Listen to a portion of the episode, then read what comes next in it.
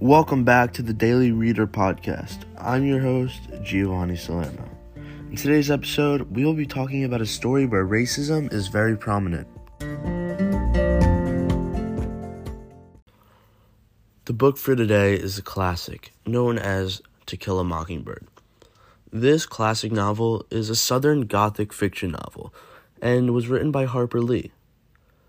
Lee was born in Alabama in 1926, but Alabama in 1926, it was a time and place where, well, racism was the norm, and it was pretty much everywhere you went. Lee was surrounded by racism throughout her entire childhood, so being the author of this novel doesn't come to much of a surprise.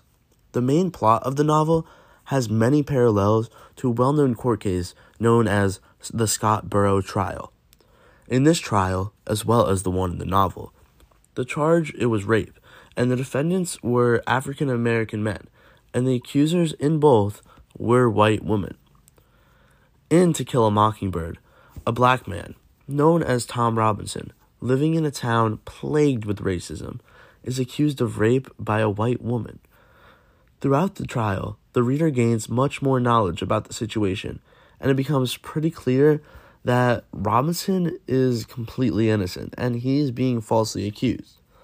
Now, you may be thinking to yourself, what makes this story so great and famous? And lucky for you, I have the answer. Throughout the novel, Harper Lee does not just simply tell a story, she also teaches us many life lessons. Also, the novel teaches us about the past of the United States and it does this while maintaining a very interesting storyline. The reader gains a deeper understanding of the problems the United States had with racism in the 1900s. Now, when I talk about my enjoyment of the novel, I personally enjoyed it and all it has taught me, but I can't really appreciate the ending. You never really understand a person until you consider things from his point of view, until you climb into his skin and walk around in it. This is just one of the many powerful quotes that are found in To Kill a Mockingbird. This quote was st- stated by the character Atticus Finch, who was the lawyer defending Tom Robinson in the court trial.